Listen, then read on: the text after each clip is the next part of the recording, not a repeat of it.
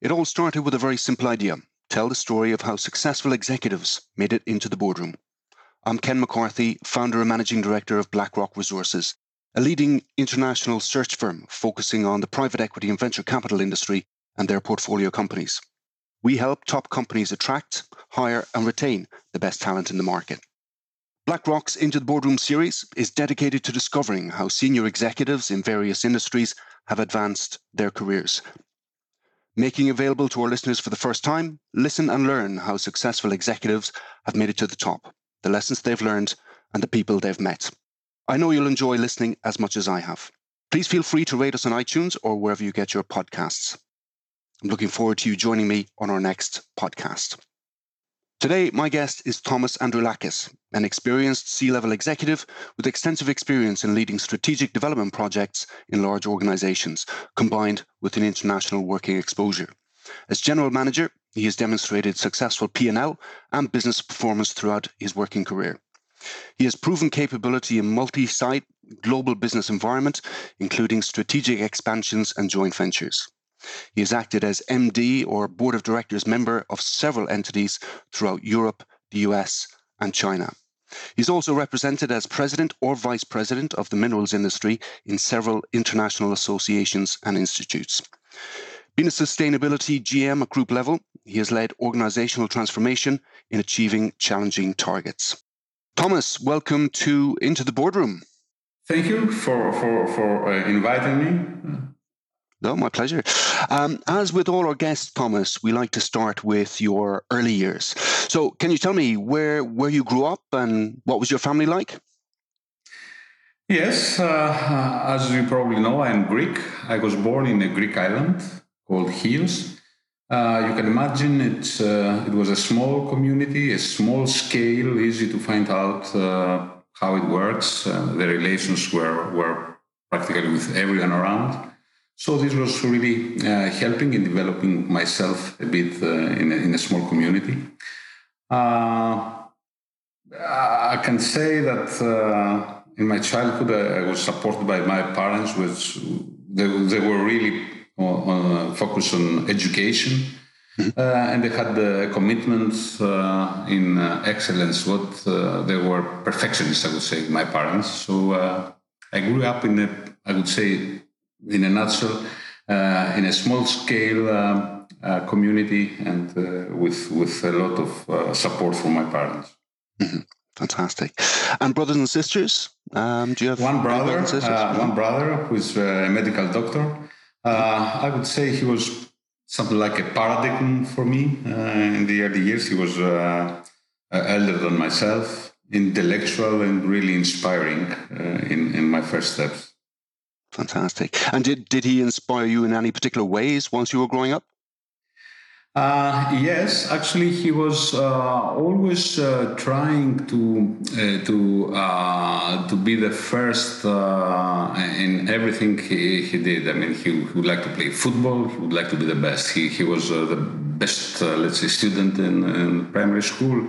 So all these actually was really pushing me in a way to be like him, being my paradigm. So actually I had really a push, and I really very much enjoyed the dialogues and the discussions that I had with him on every respect. So I was always trying a bit to do something different, something better from him. Yes, so you can imagine. Absolutely. Was there anybody else who was an early inspiration for you in your life when you were younger? Actually, it might sound strange, but my grandparents, they were farmers, and actually they were really devoted to what they did in farming. They are honest people, proud for themselves, hardworking. I was really pretty much admire them, the way they were living and the passion they had in their life. And the more I grow up, the more I remember them, and I'm thinking deeper on their reactions and on the way that they were living. So my grandparents really. Very good, excellent. And whilst you were in school, were you a good student? I was. I was always first or second, and I was really involved in the classroom. I was not only trying to be a good student, I was always trying to be supportive for my schoolmates. I was elected all years as a school representative in the school. And I had also a passion for some disciplines, like pretty much like maths and geometry. I was mastering on that. Participating in several, exams on a national level for geometry. Yeah, and of course, you were trying to keep up with your older brother as well. Yes, absolutely. And outside of class, I mean, were you? Did you have any additional interests? You mentioned sports was prevalent in the family. Yes, in the island actually we had a very good water polo team, so I was part of the kids team. Mm-hmm. Pretty much loved swimming and biking. I was singing in the choir. I was involved in folk dancing. As I mentioned before, a small community doing here and there whatever we could do. Of course, of course. And were you doing any entrepreneurial things outside of school? Really, what we were trying to do is that we try to avoid buying our toys and things, but rather to make them ourselves. For instance, we were trying to make our own kites, our small boats that we were having on the island. Later on, in the high school, we were doing, our hobby was to create table games that were based on questionnaires that we were inventing ourselves. Mm. So, fantastic. Yeah. Excellent. And did you have a part-time job when you were younger, whilst you were at school and college? You cannot say. Early on, I was really involved in the farm with my grandparents. Mm-hmm. Then for during summer, I was working in construction as a construction worker for a couple of weeks per year. And when I was a student in the chemical engineering school, I tried to have internships. So I was in a refinery as a trainee in the summer during my summer vacation. Fantastic. And when you did go to university, I mean, how did you pick chemical engineering as the career that you wanted to go into? Look, it is a story rather of being inspired by chemical engineers that are already working as chemical engineers. So chemical engineering in Greece, at least, it had a high reputation, and it was thought as a place where you can find multi-skilled people, multi-skilled engineers. So top-ranked students in high school in Greece, they were always trying to be to enter in the chemical engineering school in National Technical University of Athens.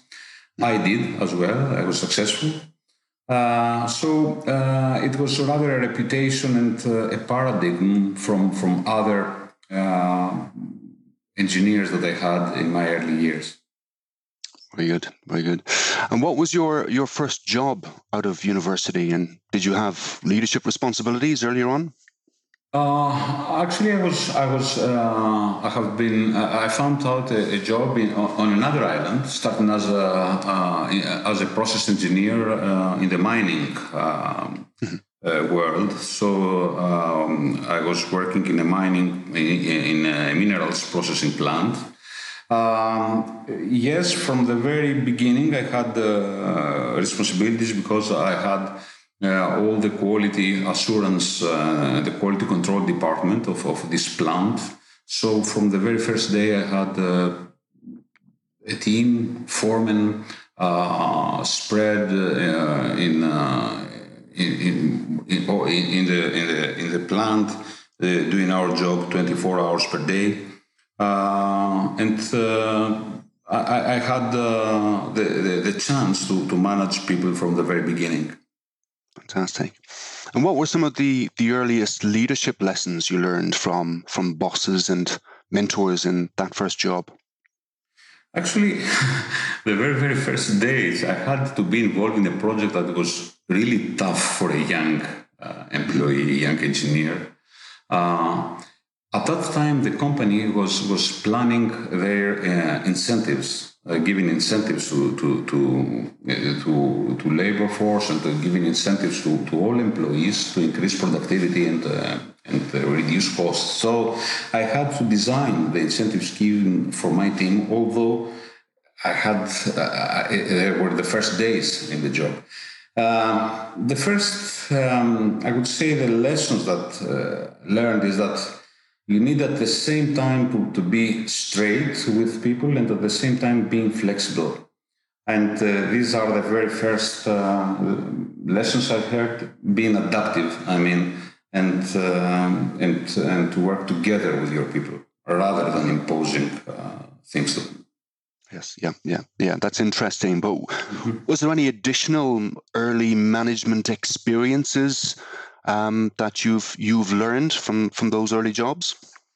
Actually, I was observing how my superiors were acting and trying to see what was behind.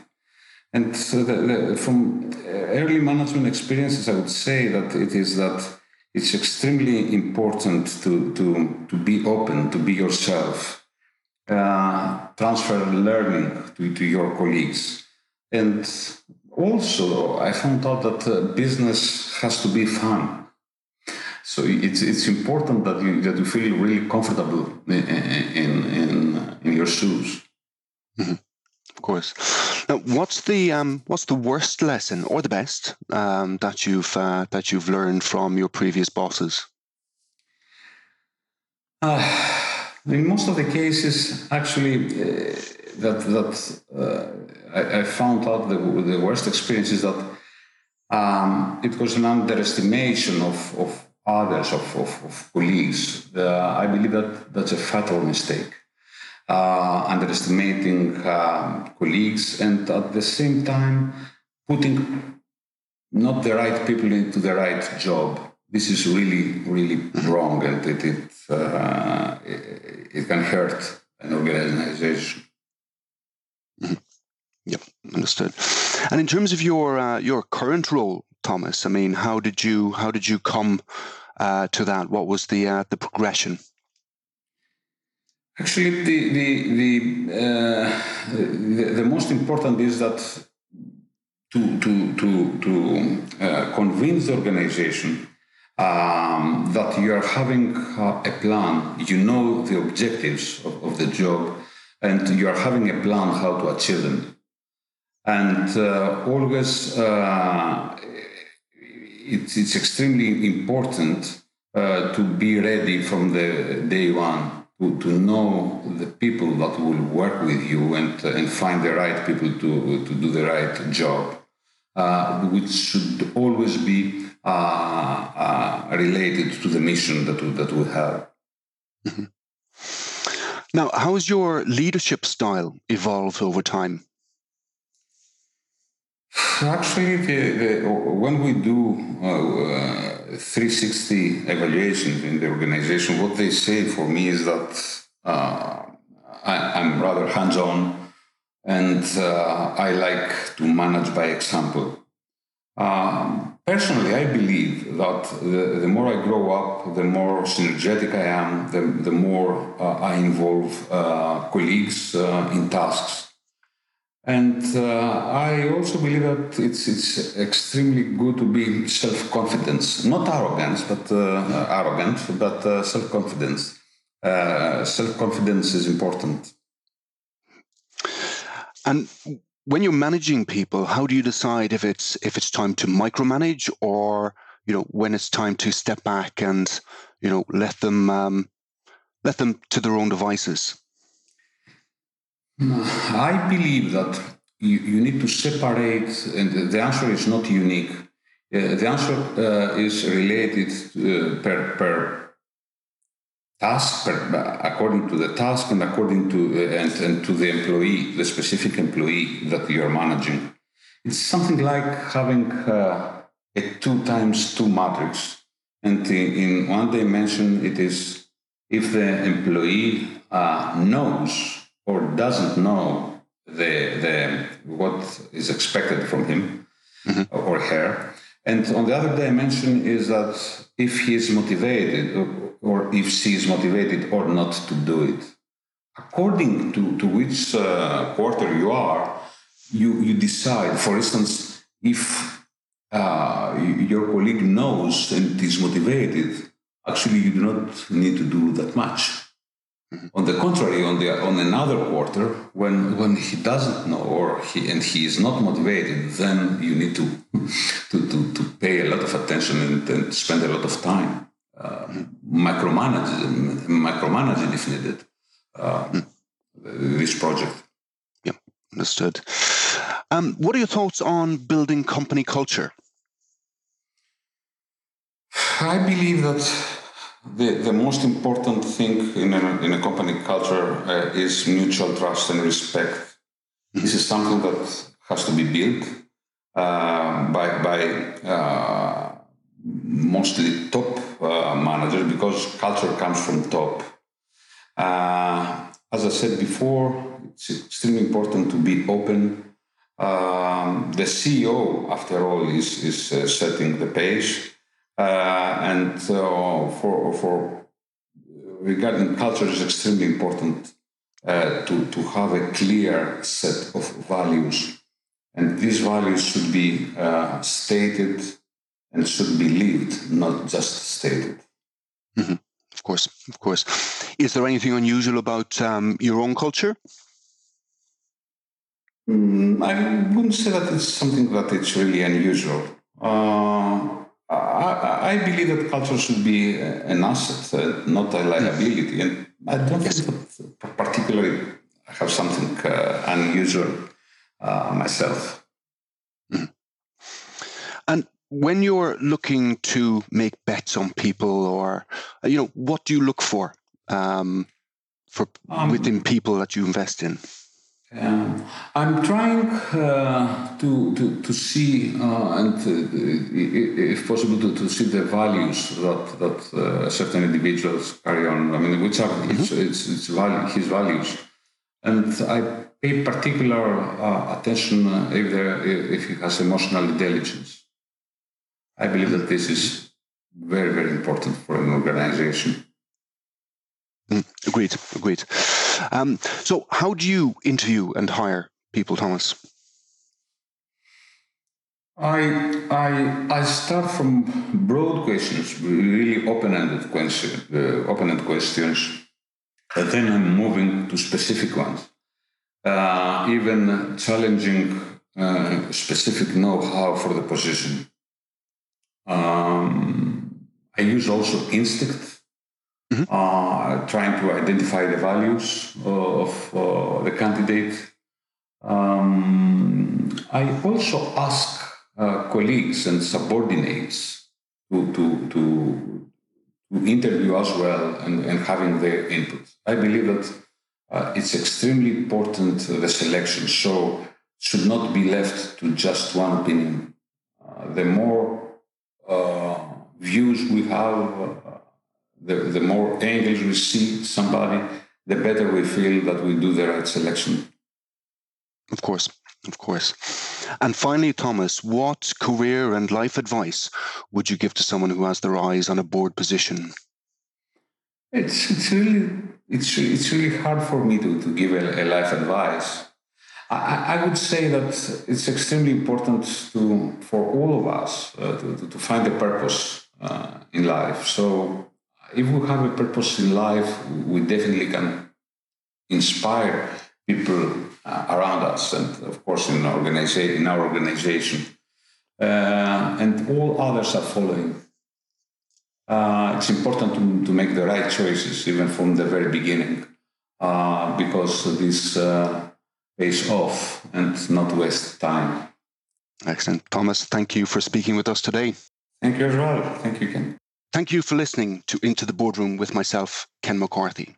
We hope you enjoyed hearing our guests' stories as much as we did. If you want to hear more executives reveal their journey into the boardroom, log on to iTunes and tell your friends and colleagues. You can also log on to blackrock-resources.com for more. We look forward to having you in the next episode.